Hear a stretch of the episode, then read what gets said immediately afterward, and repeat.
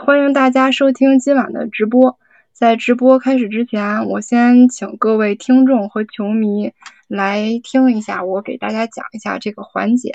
一会儿的直播里面呢，朱老师和麦老师将分别分析辽宁队和广东队的夺冠机会和各自看好他们的理由。两位老师也会阐述自己对总决赛的预测。我们的直播内容大概在四十五到五十分钟左右，最后会给咱们球迷一个互动提问的机会。嗯，要是有那个听众想要在互动开始以后，呃，还要参与讨论的话，也会我们给连上麦，然后一起再参与讨论的。好，那我们今天的直播就正式开始。CBA 总决赛呢，现在又将由广东大战辽宁，这是去年总决赛的翻版。这两支球队也已经在 CBA 的战场上争霸多年了。那今天我们来找朱老师和采访广东队多年的麦老师一起做客我们的荔枝直播，来谈一谈这次对 CBA 冠军大战。那当然了，麦老师跟队跟广东队比较久，那我就站在辽宁队的这一边来分析的。啊，还能继续。啊，嗯，那两位老师今天站这个不同的立场来看今年的总决赛。就请两位老师简单说说两队在半决赛的情况。呃，我先说哈，就是半决赛的时候，辽宁队是碰到的是浙江。那其实，在第第一场球的时候，我觉得浙江队有一点不进入状况。那第二场球，浙江队采用的这个犯规战术啊，慢慢的把这个比赛的这个节奏给找找到。但是呢，从整个过程跟呃整个整个过程来看，我觉得辽宁队还是占据着一个比较大的一个优势，因为到头来浙江队始终没有解决一个最大的问题，就是福格。那整个半决赛，包括从这个他们前面一轮呃辽宁队这样打下来，呃，我觉得他们已经有做困难比赛的一个一个心理准备。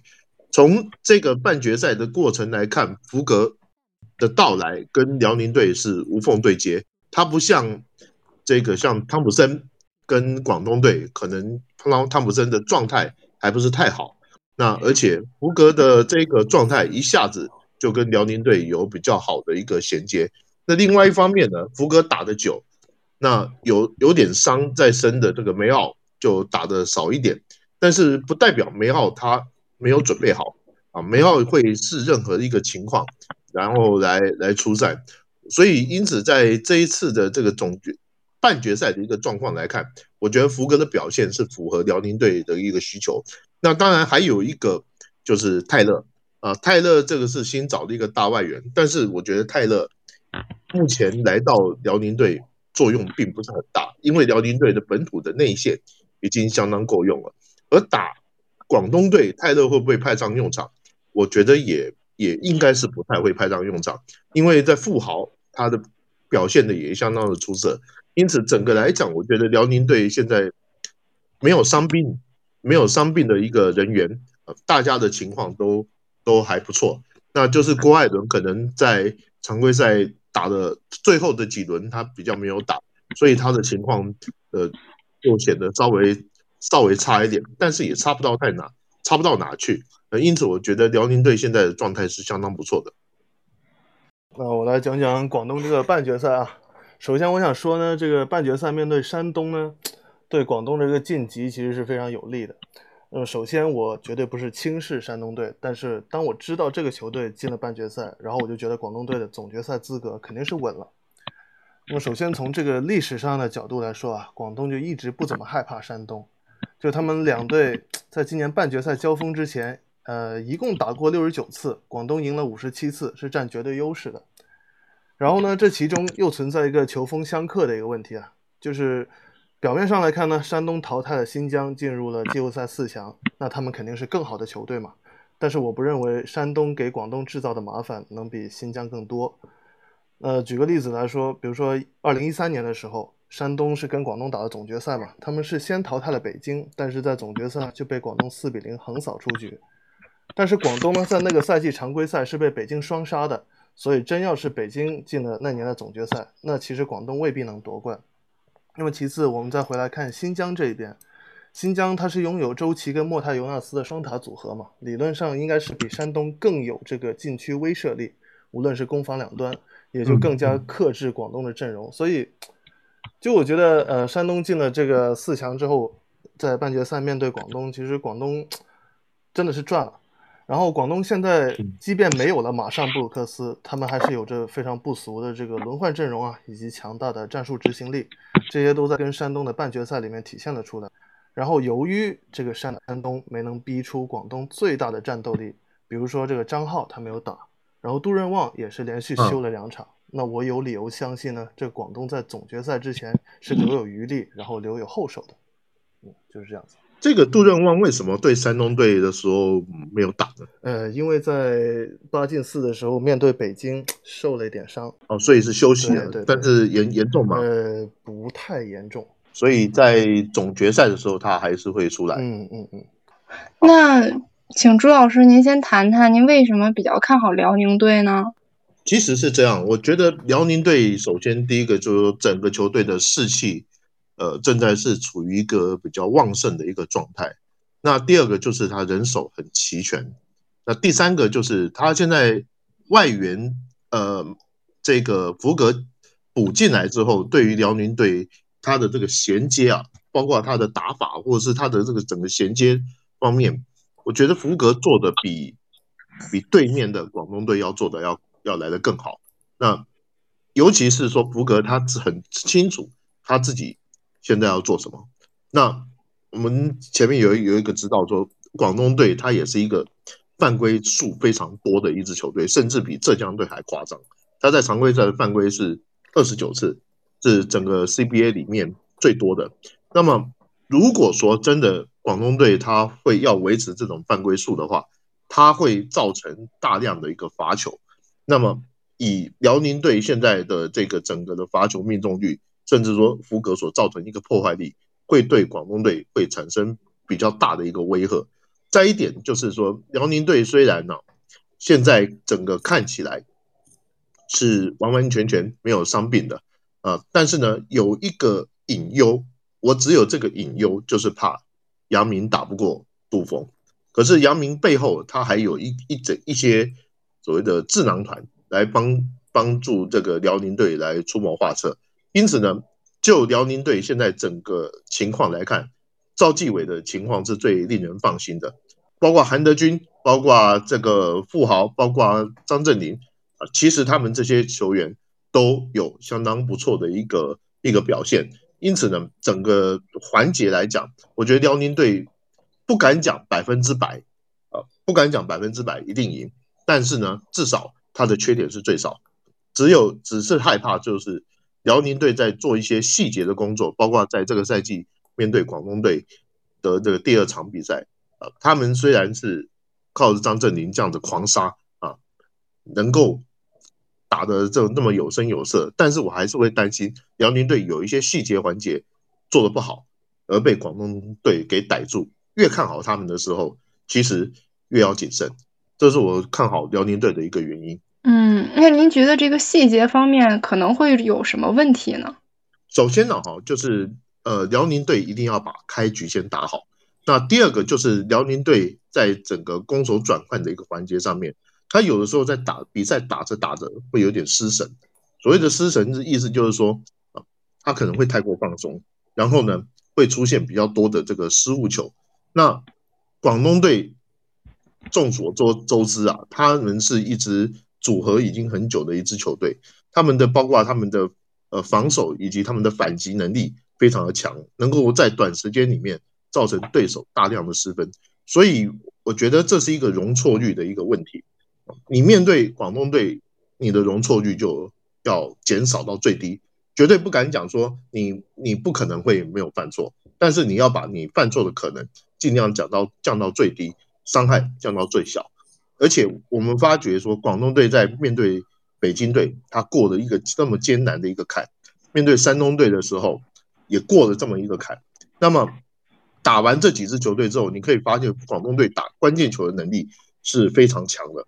因此呢，在这一方面，辽宁队他必须要完完全全的做好自己的准备。如果说这个系列赛是打七战四胜，我可以肯定辽宁队会赢。但是打三战两胜，这个时候球员自己的本能本身的心理活动状态就会显得非常重要。因此，第一场比赛，我觉得如果辽宁能赢下来，多半后面就能赢下来。那麦老师，您来谈谈为什么会看好广东队呢？首先，我是一个广东的球迷，然后其次呢，嗯，这个正如刚才朱老师所说的，辽宁在阵容方面呢，肯定是占据明显的优势的。呃，广东过去几年呢，一直是靠这个锋线压制辽宁的，其实并不是靠内线易建联呐或者后卫线的轮换啊之类的，就是这些都很重要，但是不是关键因素，关键还是在锋线。那么现在这个优势呢，在张镇麟和吴昌泽面前，其实已经几乎是没有的。但是广东呢，还是有自己的特点吧。那么首先最大的关键点还是在主教练这个位置上。这个杜峰啊，他是本赛季 CBA 里面少数几个掌控绝对权威的教练。他在队伍里面呢是说一不二的人物。有时候我们会说这个独断专行不太好，但其实，在篮球场上呢，在那个关键的比赛里，拥有一个绝对强势的指挥者。球队的效率和执行力实际上能有明显的提升，这个就是那个所谓的劲儿往一处使，拧成一股绳儿。然后这个杜指导他在指挥比赛的时候很凶，我们知道他有很多金句，什么你超级高水平啊之类的，什么我要把你吃了。然后这个值得庆幸的是呢，广东队的球员都对他很服气，就是你要你要说顶 嘴也不敢顶嘴。就是在场上面，只有球员执行不到位，没有人敢不服他的管教，这是非常关键的一个问题。就是根据我 看比赛的感觉来看呢，呃，郭艾伦有时候就是会产生一些自己的想法，可能跟教练杨明之间就是有一些有一些意见相左的时候，但是在广东这种情况很少很少，几乎我基本上是没有见到的。那所以广东队的这种纪律性啊，是他们在缺少易建联和马上之后，依旧打进总决赛的关键点。然后刚才朱老师也说过，说嗯，广东之前经历了比较比较这种艰难的这种历练吧，比如说对阵北京的时候，八进四的比赛这么艰难，所以我觉得广东的竞技状态可能是更好的。就是广东半决赛能够轻松淘汰山东啊，其实真的要感谢北京。如果不是北京一上来就出了这么大的难题，让广东这么艰难才打进四强，他们也不会很快就进入上佳比赛状态。就比如说这个赵睿，他在跟山东的系列赛里面，就像这个哇脱缰的野马，两两场比赛都是上半场就拿了二十分和二十一分，如入无人之境，就是这个道理嘛。那么相对之下呢，这个辽宁无论是淘汰广厦还是淘汰这个浙江。其实他们手论受的阻力都不算很大，我感觉是游刃有余，是技术性的击倒，可能会相对缺乏一下硬仗。其实，其实那麦老师，我要反驳你一下。哎，辽宁打广厦的上半场也是打得一塌糊涂啊，所以在他他们是连克了浙江这两两支球队，这两支球队其实说真的都不好惹。那当然打广厦的上半场，辽宁是打的。很糟糕。那但是从第三节以后，后面的他们的整体的战力跟教练的调整能力，我觉得是有一定的一个提升。其实这样打一场球定胜负的比赛是最难打。那么，可是如果是三战两胜的话，战力优的那一方可能是还是会占点优势。这是我的一个想法。不过我我很赞成刚刚您说的那个杜指导。杜指导的对于如果说在 CBA 里面，你说能有哪一个教练？会把他的球员用的跟手上的五根手指头一样，我相信只有杜峰知道。那么你越是这样子，你就越能够去教呃球球队去能够去呃应变场上的一个变化。因为不管教练再怎么带啊，打球的始终是球员。场上发生一个变化，你也没那么多多的暂停去告诉球员你要怎么办。那么广东队他有一个好的地方，就是他的临场的经验。比较丰富，包括你看像周鹏，包括像任俊飞这些这些球员，在经验是方面是完全压倒了这个张镇麟跟吴昌哲。那么上一场上一场让张镇麟得了这么多分数的这个这个比赛，我不觉得是广东队他故意要这么做，或就是广东队他要想要这么做。那么张镇麟在之前的这个季后赛的这个比赛里面，其实是有一点隐身的，就是没有打的这么好。没有那么出彩，那跟他的经验，我想是有很大的关系。所以我觉得，呃，以辽宁队来说，如果不能制造广东队在犯规以及罚球上面的一个优势，我觉得这个比赛还是会会挺难打的。但是辽宁队会有一点优势。但是呢，这个心态问题，我觉得比较明显吧。就是比如说辽宁，大家都知道他是夺冠热门嘛，然后他应该会有一些心理包袱。然后跟上赛季相比啊，这个辽宁他多了张镇麟、吴昌泽、富豪、福格和泰勒这么一套轮换阵容。就是福格他自己会在那个社媒平台说：“哎，别的球队要担心一下我们的第二阵容哦。”就是说，就是说明辽宁现在其实可以跟广东一样，可以玩五上五下，他两套阵容区别不大。那么这个辽宁看起来啊，哦，不夺冠可能真的说不过去。那他们会不会有点想赢怕输的心态呢？然后这个赛季是杨明执教的第一个完整的赛季啊，直接带这么漂亮的阵容打进总决赛，他肯定会有压力的嘛。这也是我担心的一个一个一个地方。那么综上所述呢，广东这一回实际上我们从纸面阵容来看，广东是以弱旅的姿态来挑战辽宁的。辽宁的阵容确实是很漂亮，但其实广东的这个经验和执行力是他们最大的武器和优势。我们经常说这个广东是十冠王，我们有冠军底蕴。那么这个虚无缥缈的底蕴，它到底是个什么东西呢？我觉得应该就是这个经验和执行力，就是杜指导将自己的这个风格刻在了广东队身上，这个能在一定程度上掩盖球员个人实力方面的一些不足吧。我觉得是这样。我。麦老师，你客气了。这个广东还还用挑战者的身份去看辽宁，辽宁队拿了那么多亚军，坑都没坑过。那那当然，呃，以这个赛季来讲，有可能是这样。但是辽宁绝对不是说，呃，他的态度上面，他绝对不是以一个上位者的身份，上手对下手的这种情况去去看待广东。甚至我觉得他们，你你刚刚讲到有一点，就是说心理压力啊，嗯。我们我们这这不是在互相奶对方，我说的是是我说的是事实。我说说心理压力，辽宁这一边的球员感觉上比较容易容易受到，比如说裁判吹判的一个一个情绪的一个影响。嗯，这点从有几个主力球员，我就不讲不点名谁了。对对，不要不要点名，不要点名，不要点名。对，我就我就我就我就觉得有一些有一些有一种这种情况。可是你看到这个广东队。他们所有对裁判的这个不满意，他不是由球员直接对对教对裁判来发表，而是由教练来向裁判施压。对，由杜峰来。这一点我觉得，嗯，哎，杜峰，我觉得杜峰这一点是很厉害的。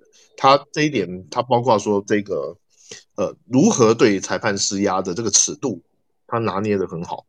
他既可以达到效果，然后又可以不让自己失控，呃，也不会影响到整个球队。所以我觉得在这一点方面呢，为什么虽然纸面上面看起来阵容辽宁队占优势，但是打篮球，尤其是这种短期的决战，看纸面阵容是没有用的。我我我真的真的这么认为。我看了很多的这个，包括美国的很 NCAA 也好，这种比赛看纸面阵容打这种三战两胜这种短期决战，真的是没有。只要是差距不会超过五分十分的球队。看纸面阵容没有用，一定是看心理状态以及临场表现。那么临场表现很可能就会决定，所以我才讲说第一场比赛，第一场比赛对于辽宁队的心理状态会是一个非常大的一个一个一个压力啊。第一场如果没拿下来，那这个冠军就悬；但是第一场如果拿下来，有百分之七十甚至八十的机会，他们有可能会拿下冠军。那请问两位老师，这个系列战有没有什么 X 因素，就是很不确定的东西会有什么呢？首先，第一个，我我我觉得是裁判我我为什么讲裁判？不是因为裁判会胡吹，我觉得裁判的尺度是很重要的。如果裁判他今天在整个尺度上面比较宽一点，比较宽一点的话，可能会对广东队稍微有利一些。但是如果吹的严一点，可能会对辽宁队稍微有利一些，这是第一点。第二个是，呃，第二个是福格这种罚球的这种状态。其实我我我真的是不理解浙江队的这种打法，我甚至怀疑辽宁队当初引进福格是不是专门会对付浙江这种犯规麻烦会很多的球队啊？你看，我他对浙江的时候，他罚了二十六球，进了二十二球，这代表什么意思？这代表让福格投了十三球，进了十一球。我们用两分球来计算，我们不要用三分球计算，我们用两分球计算，你换算比例就是这样。那哪一个球队你能扛得住这样子？对手有一个这样的命中率的球员，那就更不要讲说他罚球所造成的一个杀伤，你自己的的战斗力你会减员啊，这是第一点。第二点就是在于说。呃，当球队有一个要需要有一个核心力量出来的时候，辽宁队现在是赵继伟的状态特别好。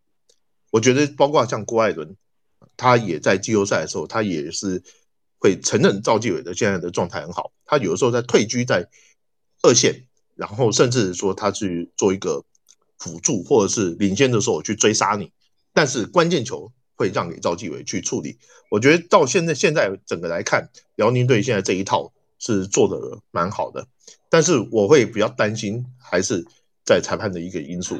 如果说，说我我还是要跟球迷强调，我从来不认为说裁判故意要让谁拿冠军，或者是谁不拿冠军，但是裁判的吹判尺度对哪些球队比较有利，对哪些球队比较不利，这个是一个很重要的一个关键。麦老师，哦，到我了。呃，是这样子啊，朱老师，你刚才说的话呢，我有一点同意，有一点不同意。同意的一点呢，就是您关于这个裁判的这个说法，就是你您不觉得这个裁判会故意呃偏向谁？呃，我我是同我是同意这一点的。我觉得这个裁判其实他在很努力的维持这个吹罚尺度的平啊。如果他上半场吹的严一点，然后两支队的犯规都很多的话，那后面比赛可能没法打的，他可能。会稍微放松一点点，这个这个这个对双方其实是公平的。我觉得球迷不用很纠结于去抓裁判某一个点，然后就说黑哨啊之类的这种问题，我觉得这个是不存在的。就其实大家都是很很专业的，很专业的啊。然后我不同意的一点是说辽宁招来这个福格专门对付浙江，其实这跟浙江自己的防守方式是很有关系的。就是浙江，他这个赛季表现的这么好啊，有很大的一个原因是他们的防守非常的凶狠，这也，这也呃，是为什么他们球队中的这个后场伤病偏多，就是包括这个王一博啊，呃，然后还有还有陆文博之类的，陆文博这之类的这些球员，就是他们可能很容易出现伤病，为什么呢？因为这个防守端。他们太拼了，然后有些动作稍微有点大，比如说那个朱旭航，内线的朱旭航也是这样子，所以呢，这就造成了他们在季后赛当中呢，就是对辽宁的时候犯规比较多，很多次的送辽宁上这个罚球线。当然，这个福格的冲击力真的是很强啊，他在这个 CBA，呃，算上本赛季吧，打了三次的季后赛，之前呢，他每次到了季后赛，场均的罚球都是超过十五次的，那他的这个冲击力确实是很强。啊，是这样，然后继续来讲这个广东的这个 X 因素啊，我觉得不一定是指个人，还是指某项数据吧。广东 X 因素，我觉得就是犯规数和失误数。然后我们来看这个数据，半决赛的时候呢，广东第一场犯规有四十次，失误了十六次；第二场的时候犯规下降到了二十九次，但是失误还是有十七次。这个防守反击是广东的看家本领，不过其实辽宁呢，他同样擅长这件事。而且他们利用这个失误得分的把握性可能还要更高一点。朱老师，您刚才说这个辽宁在广东面前容错率很低，我觉得广东在辽宁面前容错率也挺低的，就是两支很成熟的球队啊，他们都不能犯错。你会经常看到那个杜峰，呃，就是遇到广东队的球员出现失误，就出现一次失误，他都可能在暂停的时候要把你换下来，然后把你骂一顿。实际上就是这个道理，对对对，就是成熟的球队，他们都很在乎这个失误数字，哪怕你投篮不进没有关系，但是你不能失误，一失误就是给对手直接得分的机会。然后不得不说，今年这个辽宁啊，真的非常擅长造犯规。他们半决赛跟那个浙江第二场比赛就很经典嘛，全队罚了五十八次，然后福格一个人就罚了二十六次，偏偏广东在这个犯规方面控制的比较糟糕。内线的这个苏伟、曾凡日和张浩其实都是犯规大王。然后张浩今天训练的时候崴脚了，听说是小伤，我觉得问题应该不大吧。啊但是他确实是刚好外不是去打那个什么？没有，他回来了。他回来了，他回来了他只是去东莞那里参加那个体测，体测完了之后就回来了，因为那个是全运会 U 十九的预赛，呃，张浩不需要打那个预赛，就哦不需要张浩，广东 U 十九全运队也可以晋级，应该没有问题，实力很强是是啊、所以张浩就回来了，回来，但是今天训练的时候他崴脚了，就是这个消息，今天下午我在球迷广东球迷群里面聊天，就是大家都觉得哎很伤心，但是我听说问题是不大的。然后你包括威姆斯在跟山东的第一场比赛里面，他很早就吃到五次犯规，我记得是第三节刚开始还是什么时候，反正很早就五次犯规，全场只打了二十二分钟。就如果不是赵睿爆发呢，广东的形势其实也没有很轻松吧。所以控制好犯规和失误，我觉得广东其实又赢了一半。归根结底，这个就是跟执行力息息相关吧。其实我我有一点惊讶，就是广东的失误数这么多，可是有的时候你的失误，呃，要看对手能不能够把它转化，因为你有些失误是，比如讲你直接被断球，嗯那么你可能这两分就不见了。但是广东的失误好像比较少是来自于这方面的。广东很多时候就是他的退守很很快，呃，尽量不让对手打反击。但是辽宁的反击真的很强，而且尤其是辽宁在第四节时候的反击，不是经常会有什么惹不起的第四节辽篮嘛？就是这个说法。啊、我觉得这是郭士强时代是这样子，姚明时代我就不敢肯定。嗯，而且我觉得有呃有一点很很奇怪，就是说郭士强带辽宁的时候，辽宁的篮板从来不是一个问题，可是杨明带带辽宁的时候，有时候辽宁的篮板还输人家输了一屁股，这一点我实在是有一点想不太透，到底是为什么？你要考你照理讲说啊你的对你你的锋线已经已经很比以前要强了，但是篮板会输给对手，这一点我是不太明白。呃，辽宁输篮板这个其实，周老师，您要知道，这个抢篮板有时候不是不只是靠这个身体天赋，就不是比比谁高、比谁能跳、比谁手长就行了。这个很考验这个站位。你想啊，今年辽篮都没有那个李晓旭，李晓旭是一个很擅长判断落点的一个球员，就判断篮板球落点。那今年李晓旭没打嘛，他们锋线主要用的是年轻球员，包括富豪，呃，张镇麟我们就不说了，一年级新秀。富豪其实他在八一队的时候，我觉得有些比赛习惯啊、呃比赛意识没有培养好，就是他空有这么好的身体素质，有身高啊，是吧？那个体格也不错，但是他那个判断啊、站位啊，其实我觉得都相对要差一点，需要辽宁队就是在这种强队更多的去学习啊，去历练。所以我觉得辽宁输篮板可是可能是因为李晓旭不在。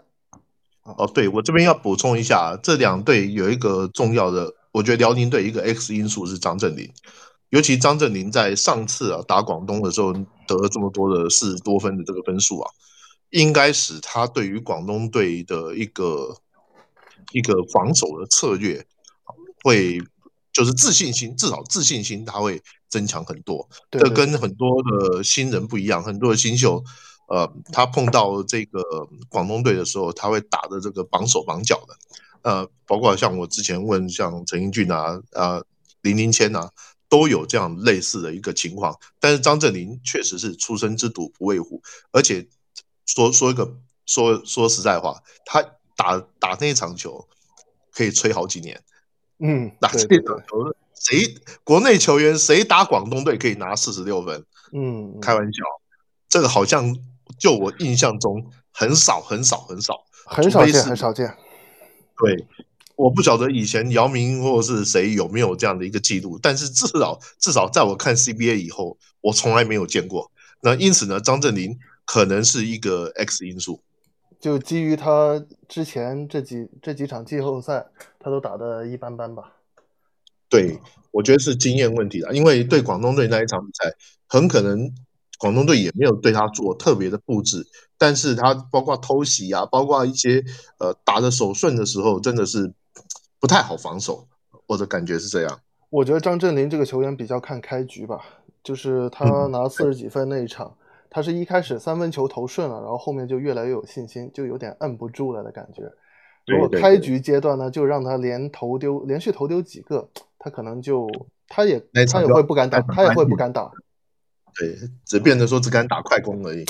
他归根到底还是一个新秀，就是他有可能会不敢打。我只是说有可能啊。那两队现在都有新的外援加入嘛？广东是汤普森，辽宁是福格。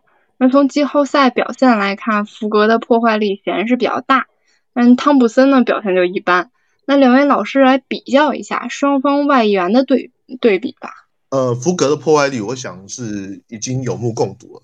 那更难得的一点是，福格他跟辽宁队的这个对接啊，对接上面没有太大的一个问题。其实我我在想，是不是梅奥是有一点带伤啊？所以他梅奥他有的时候在这个赛季的一个状态，感觉没有像上个赛季来的这么那么好，尤其在季后赛里面。但是呢，梅奥也好，福格也好，都是一个呃比较。对于辽宁队来说是一个不可或缺的一个人物。那么有福格在辽宁队，他整个进攻方面他就一直可以延续下去。他有赵继伟，啊，有郭艾伦，有福格，然后内线他有韩德君，有这个富豪，这些得分的点可以说是辽宁队得分点最多的一个时刻。因此，呃，我觉得福格他最好的一点不是他得了多少分，而是他跟辽宁队整个。攻防的体系比较有相合之处，他扮演的布克是去年呃之前在广东队所扮演的一个角色，这一点是我觉得比较赞赏的。我觉得福格吧，福格他这一点最大的贡献就是他的那个造犯规能力吧，啊，对广东的内线也好，外线也好，有这个犯规方面的杀伤力。那广东其实本来人手就不是很充足啊，然后就。面对福格呢，如果犯规数过多的话呢，后面会打的比较，就是比赛的下半场会打得非常辛苦。然后辽宁的外援朱老师讲这么多，那我就讲讲广东这个吧。广东这边呢，呃，汤普森其实并没有被很多人认可，因为他这个表现一般嘛。但是他磨合时间太短了，进攻端呢就不要太指望他了，他很依赖队友的喂球，然后命中率也不高。不过他的这个防守啊，还有这个挡拆时候的掩护质量，其实都是不错的，就看得出来他是 NBA 的水准。然后这些东西呢，通常来说是很难用数据来体现出来的。那么其实，在这个马上受突然受伤，就是谁都想不到他会断跟腱嘛，然后迅速找来另一个外援，我已经对朱芳雨的这个工作能力非常满意了。我觉得朱总太强了，很不容易。然后，当然了，与其这个指望汤普森的发挥，我觉得还不如寄望于这个威姆斯力挽狂澜。然后，威姆斯不要受到犯规困扰，就不要像对阵山东第一场的时候这么快就午犯。然后，我们可以讲一讲这个威姆斯他的技术特点呢。他其实在那个阵地战里面的攻坚能力是明显不如马上的，这也是很多广东球迷很思念马上的一个关键所在。就是马上他落阵地战，他是很。就是如鱼得水的那个样子，然后他也不紧不慢，哎，他就能完成得分，无论是这个突破造杀伤，还是投三分球。那么在用威姆斯的时候呢，广东如果真的想发挥出他的全部能力，就是最好还是在进攻端，我们要主动提速，因为这个韩德君跟富豪呢，很可能会拖慢辽宁的节奏。然后威姆斯最擅长的就是快攻反击得分，啊，我觉得是这样子。威姆斯在广东队是多面手，嗯，那么。在过去，我们也看到他防守端他是做的很好，他也能组织，而且你看对北京队的时候，又是他去绝杀北京，这个是我觉得是辽宁队第一个要要去，我早先还想不太到辽宁队有谁能够比较有效去防守威姆斯，这是一个比较头痛的一个点。那另外一方面呢，哈，这个我看到有球迷啊，对于汤普森的一个评价，说我们广东有苏伟。美国苏伟对，还有小苏伟，这就是我刚才想说的，汤普森被称为美国苏伟。我当时看到这个外号，我都笑了。我心想，哎，球迷怎么这么有才啊，这么会起外号？对，还有小苏伟，小苏伟指的是张浩佳还是张张浩？张浩，张浩佳会打吗？张浩佳会打呀，但是他是侧翼啊，他是小前锋啊。所以有一个小苏伟，一个苏伟，还有一个美国苏伟。我觉得汤普森这一辈子大概也没有想到我会跟 沦落跟苏伟，因为因为苏伟有的时候他会起到很大的作用，但有的时候他在掩护掩护的上面他经常会犯规，我也我也不太理解为什么。呃，我不过你刚刚我可以给你讲一下，朱老师，我对苏伟的看法就是，你知道苏伟，嗯，他的训练时候啊，他我看过苏伟训练，就是他训练的时候非常的灵活，他就像一个后卫一样，就是各种运球啊、插花，然后就中投啊，信手拈来。但是他在比赛的时候呢，就会明显感到他的动作变僵硬，然后变慢了。然后苏伟呢，最大的问题就是动作太慢，然后有时候收不入手。比如说你在内线防守的时候，我们担心这个犯规，你双手就举高，然后不要下压，其实这样就很好了。但苏伟有时候会忍不住下压，然后用手去掏球，这个时候就很容易被吹犯规。所以我们就会发现苏伟的这个犯规真的太快太多了，就有时候很无奈。就苏伟，你其实可以不用那么多动作，你身体这么高大，然后这么厚，这个厚度这么大，你完全站在那里变成一堵墙挡住人家就可以了，不用去掏球，不用你抢断。但他有时候就喜欢这么做，我也没有办法。这这是家家有本难念的经 哈。对对对，真是看了很多年，就觉得哎，很无奈。你怎么到现在你都不改变一下？可能就真的就是习惯改不了了。那也请两位老师来简单预测一下结果吧，然后再预测一下谁会是总决赛的 MVP 呢？我我预测辽宁应该是二比一能够赢，呃，我相信会是一个很精彩的一个总决赛，就辽宁二比一能够赢。我甚至可以预测说，如果辽宁这一关过的话，有可能会建立自己的一个王朝，也说不定。呃，那不是说广其他球队都没戏了，而是说辽宁现在如果这一这一批球员能够从广东队的手里拿到这个冠军的话，我相信对他们自己本身的自信心、经验都会有一个比较大的成长。那么谁会是决赛的 MVP？我认为会是赵继伟，我认为是会是赵继伟。赵继伟今年的状态太好了。以前啊，我曾经批评赵继伟，他有两个问题，一个是他防守的时候比较容易犯规，第二个就是他这个出手欲望太低了。今年赛季看赵继伟，他两个缺点都没有了，他应该出手就出手，然后也很能够投进关键球。更重要的是，他防守开始不犯规了。但是不犯规不代表他防守不好，他防守还是非常好。所以这两点呢、哦，是赵继伟他整个包括成熟度，包括他的身体状态、精神状态以及他的竞技状态，都是在最巅峰的一个情况。所以我我觉我看好辽宁，主要的一个最大的关键就是赵继伟。那赵继伟今年的他可能得分不见得会像赵队来的那么多，但是呢，赵继伟现在的一个竞技状态，我我敢说是所有 CBA 球员里面最好的一个。呃，赵继伟他好像也是取代了郭艾伦，然后被得到了这个 MVP 位置吧？呃，也不是说就是只是他被提名了而已啊。那那至于是说他有没有取代郭艾伦在球队里面的地位，我觉得辽宁队在拿到冠军之前，他不会去讨论这个问题，他不会去讨论这个问题。嗯、那只是呃，我比较担心的是郭艾伦自己的状态是不是能够找回来啊？是不是能找回来？这一点我是比较比较在意的一点。我我先说一下，我比较同意刚才朱老师说的，如果辽宁如果辽宁获胜的话，那个发动 MVP 是赵继伟。嗯，首先这个赵继伟是呃他在季后赛这个竞技状态确实非常好了。然后呢，嗯，赵继伟这个赛季进步这么大，我觉得有一部分原因是因为他是合同年，然后今年夏天他需要续约。那么他表现好一点，拿个发动 MVP 的奖杯，我觉得对于续约的谈判应该是有一点帮助的。然后可以作为类比的，应该还有这个浙江广厦的赵岩浩，我们觉得赵岩浩今年打得非常棒，然后也是他的合同年嘛。然后预测结果的话，那我肯定是支持广东啊，我觉得三局两胜制的比赛变数很大，呃，也是看第一场看谁能赢。我个人预测是广东二比一击败辽宁吧。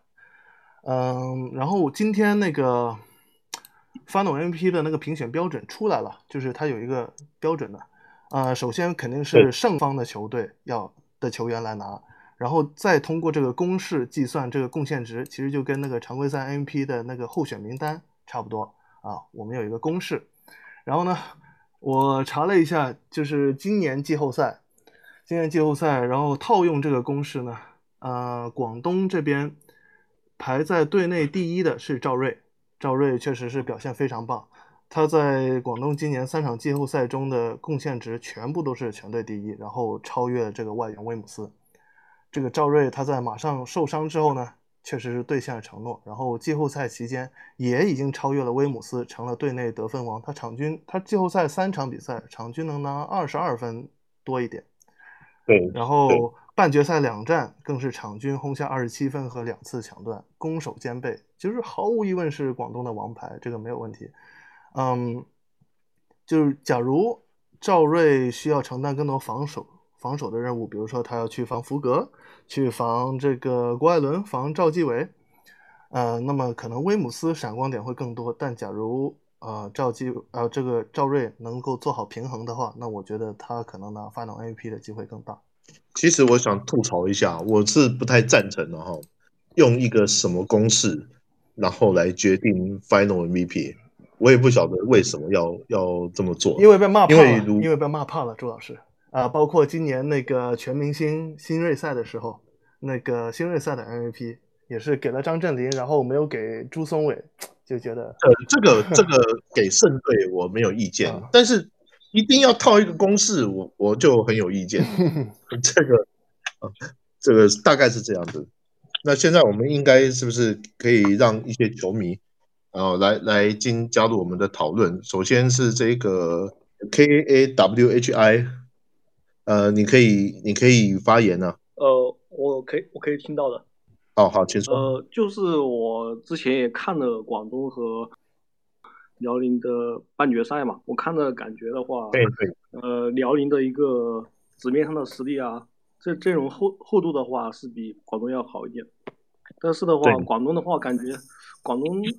其实它的一个呃强点的话也也挺多的，它主要是我看感觉呃辽宁对对广东赵睿这一点的话，感觉嗯不太不太好不太好去解决掉，就是赵睿这一个点，然后包括包括广东广东整个纪律性的话要比呃比辽宁要好一点，感觉战术素养的话，就杜峰这一点的话强调比较多嘛。呃，然后我觉得辽宁的话，辽宁他最最重要的是要控制好一个比赛节奏吧，就不能被带到广东那边去。广东的话就是，呃，就是比较快速的打法嘛。然后的话，呃，推反击各种，呃，虽然说广东也就是呃辽宁也有那个郭艾伦嘛，但是我感觉就打快的话，广东还是占优势。OK，所以你是站广东队的是吧？对我我还是比较看好广东队，因为广东队的话。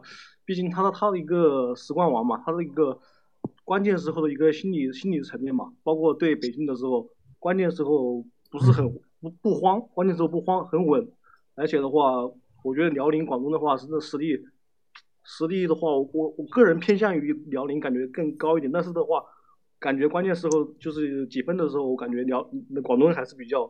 把握性大一点，这个就是关键时候把握机会的能力还是强一点。好好，谢谢哈，谢谢，这是你的意见吧，对吧？对对对，就是我是感觉就是好，广东可能要。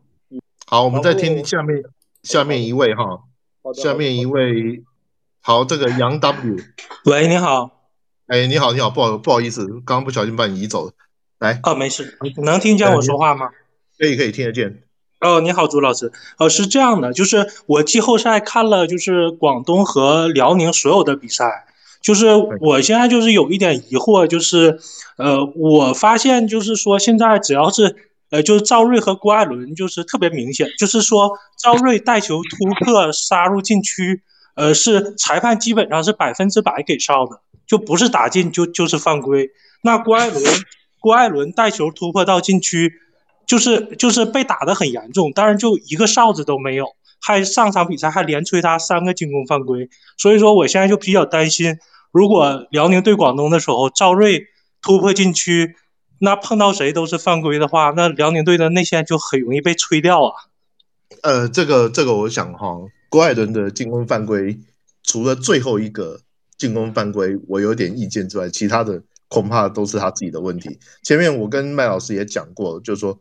我们必须假设裁判是公正的，那他们会这么吹，我相信是有他们的道理。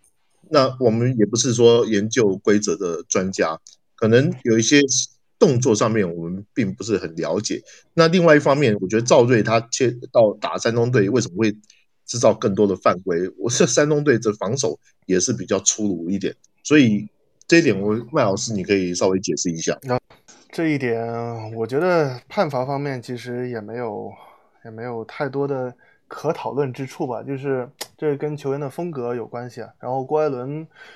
郭艾伦他在因为这个种种原因，然后常规赛缺席了，连续缺席七场之后呢，他的竞技状态一直都不太好，然后他的包括终结能力啊，然后造杀伤呢，就是动作可能没有做到很到位吧。就是我不觉得是一个裁判的问题吧，可能还是郭艾伦自己的竞技状态的问题吧。嗯，好的，谢谢谢谢。啊，那个 S Z Z Z 那个你可以发言，可以听得到吗？可以，请说。嗯。嗯，我的问题就是，刚才前面那个人有讲到，就是说他会觉得，啊，广东的体系会比较完整一些，所以说，啊，打到关键时刻的话，可能就是，啊，广东的体系能帮助他，就是在关键时刻取分。但是我这边的问题就是说，啊，前面刚才讨到讨论到说有赵睿的问题，但是辽宁这边有福格，所以我觉得。啊，就是广东这边可能会用赵睿去防福格，那这样的话就是说对赵睿的体力各方面肯定是一个啊很大的消耗。那你把这个你把这个赵睿消耗了以后呢，啊，就是说在进攻方面，广东这边还能指望谁去来进攻？就一旦如果你把赵睿过多的消耗以后，你怎么样来指望这个进攻？我主要是这个问题。啊，麦老师。呃，你知道篮球比赛它其实不是一个一对一的游戏哦。呃，广东的防守从来都是成体系的，然后包括在 CBA 联赛里面，我们是没有这个防守三秒，所以经常使用这个联防的话呢，其实是可以啊降低这个防守球员的这个体能消耗。然后包括你即便是呃进攻的时候，好，我突破了赵睿第一道防线，我内线还是有人会补防的，所以。这种问题肯定杜指导有考虑过，然后应该会做出一些措施来保证这个赵睿的体能吧。谢谢这位球迷。那这个幺八六这个怎么怎么打开？哎，你好，朱老师，听得了吗？哎，听得到。哎，哎，你好，我是辽宁球迷。哎呀，我总觉得，我认为吧，今年假如辽宁心态不发生太大变化的话，应该是冠军，应该是没什么问题的。因为主要的话。嗯，我觉得广东我不认为赵睿是对辽宁是个威胁，因为赵睿任何时候打辽宁他不会有太好发挥的，因为辽宁有后卫能能对上他俩。我觉得还是周鹏就三号位，我辽宁对广州还是弱点，因为这个确实是像周鹏了、二飞了或者威姆斯了，我们是解决不怎么好解决。说实话，其实哈。我我我跟你的想法一样，但是你说不怎么不怎么担心，我还是挺担心的。不是因为一方面哈，是因为我对我我自己看好辽宁，我有点不太放心。第二个就是，呃，第二个就是这个辽宁队毕竟在经验方面还是稍微差一点。那广东队他的这个虽然你说他少了一个人，少了一个人，他还是打得这么好。他该逆转的球，他还是逆转，所以这一点我我有其实是有点担心的。说说真的，我没有像呃有些球迷，甚至是有一些广东球迷所看看到的说啊，广东队输定了，没有那么悲观。那但是我也没有像说觉得说好像辽宁的阵容就一定比较比较好，然后就就就妥了。对我我没有没有那么乐观，还球还是要一场场打。啊，不过不过辽宁还没有达到就是像碾压碾压任何队的程度，辽宁今年也是稍微强一点，我只能这么说。对我只能大概是五点五对四点五，可能差不多，甚至我会会开的更小一点，五五十二对四十八，大概是这个样子而已。因为我认为吧，辽宁在一号位和五号位强一点。对，嗯，所以说到三号位吧，辽宁确实是弱。因为对对的广东这个三号位确实是无法解决。嗯，虽然今年张镇麟来了或那几个，但是他们都是新人，打这种就是总决赛级别的，他们还是没有经验。心态对，他们能调整好的话，我觉得没问题。如果调整不好的话，辽宁还是在下风。对，还心态问题，我我我想是最重要的。好，谢谢谢谢你，哎，谢谢。好，我们再看听下一位哈，下一位一幺八八的这一个，呃，喂，你好，哎，你好，哎，你好，就是我想，呃，你可以评价一下徐宇杰吗？就是觉得他会在总决赛上发挥什么样的一个作用？麦老师，你可以说一下吗？徐杰，徐杰很棒啊，我很喜欢徐杰，因为徐杰他是广东本地人，我一直都很欣赏他。然后徐杰这个球员，就是他非常聪明嘛，然后对这个篮板球判断落点非常好，然后。他每场比赛这个前场篮板都抢得很好，他是全场比赛呃场上最矮的那个球员，但是他最能抢，就也不是最能抢了，就是他最能给你在篮板球方面带来惊喜的这个人。然后除此之外呢，这个徐杰的控运呢都非常的稳定。嗯，我记得他新秀年的时候就已经，新秀年已经在总决赛总决赛上表现的非常好了。然后他现在经验丰富了这么多，我觉得他的总决赛应该可以成为。一个骑兵吧，就比如说之前，之前我说那 X 因素，广东的 X 因素是那个防守跟那个失误。那我现在如果非要选一个人的话，我觉得 X 因素我会选徐杰吧，因为那个胡胡明轩和赵睿都是明面上的牌了，其实徐杰受到的关注度是最低的，他可以成为一个暗牌。当然，我现在说完之后，可能他已经也不是暗牌了吧。对我，我我一直觉得徐杰很很妙的一点是，徐杰很会抢这个长篮板，呃，所以在徐杰也打球很聪明，我非常喜欢。其实，在今年呢，那个我自己在选这个最佳第六人的时候，我一开始的时候是想选徐杰的，就后来发现胡明轩也符合资格，所以才选了胡明轩。但是，但是我觉得徐杰可能更符合意义上的所谓的最佳第六人。我选了胡明轩，朱老师。好，谢谢哈。我们再听下一位球迷的这个月落盘山。喂，请请问朱老师能听见我说话吗？可以，可以，请说。呃，我我是辽宁的球迷，我估计你也听到我东北的口音了。嗯，我觉得啊，我们辽宁队在外线上应该和广东队属其实没有太大优势了。尤其这个季后赛，我也看了广东的比赛了，这个赵睿。状态太好太好了，赵睿。呃，另一个就是二号位吧，胡明轩吧，打的也非常好。其实，尤其在郭艾伦状态并不是太好的情况下，其实外线上的优势两边可以说是势均力敌，没有太大优势。锋线上跟周鹏和威姆斯相比，张镇麟，我我可以这么说啊，百分之百不可能再拿四十多分了。不可，绝对不可能的了。那个杜峰肯定会有了上场的教训，肯定会重点盯防张镇麟的。呃，所以我觉得锋线其实我们是处于下方，是处于弱的位置。其实强点，我觉得反而是五号位，是大韩和朱龙镇。我觉得这个位置其实是能做很多文章的。呃，主要是他们俩呀。